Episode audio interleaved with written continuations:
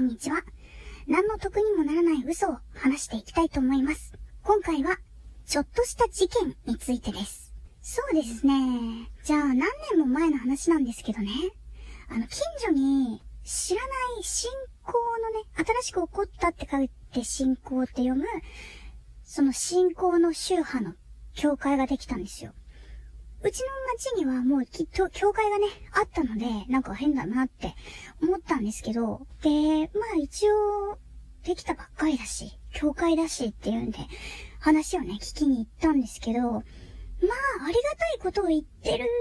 うな口ぶりではあるんですけど、必ずね、そのお話の最後は、お守りとか、薬用系のアイテムとかのね、宣伝になってて、その教えを広めるためっていうよりは、ビジネスの手段として宗教を利用してる感じがね、すごいしたんですよね。うん。で、その教会がね、あの、過去のいさかいを紙に書いて、で、その紙は特殊な素材で、なんか水に溶けやすい紙かなんかで、で、教会の人、まあ何なんですかね、あれは。神父さん、まあ仮に神父さんとしましょうか。そう、神父さんが水の魔法で、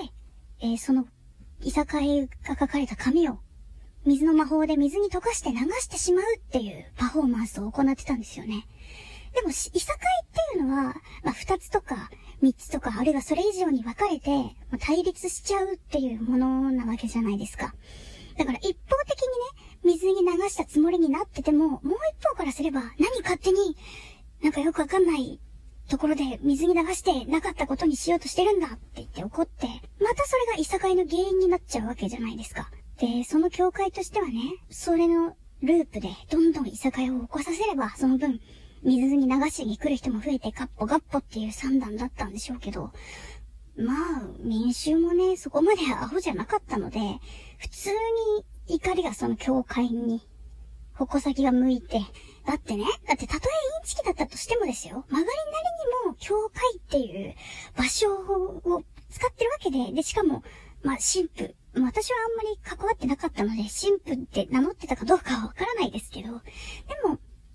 教会っていう場所でやってるんだから、神様の前でね、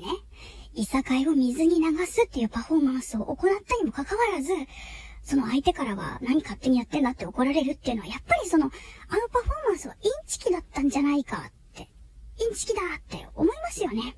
全然水に流せてないじゃん、つってね。それで、その教会は民衆の怒りを買って、クレームを受けて、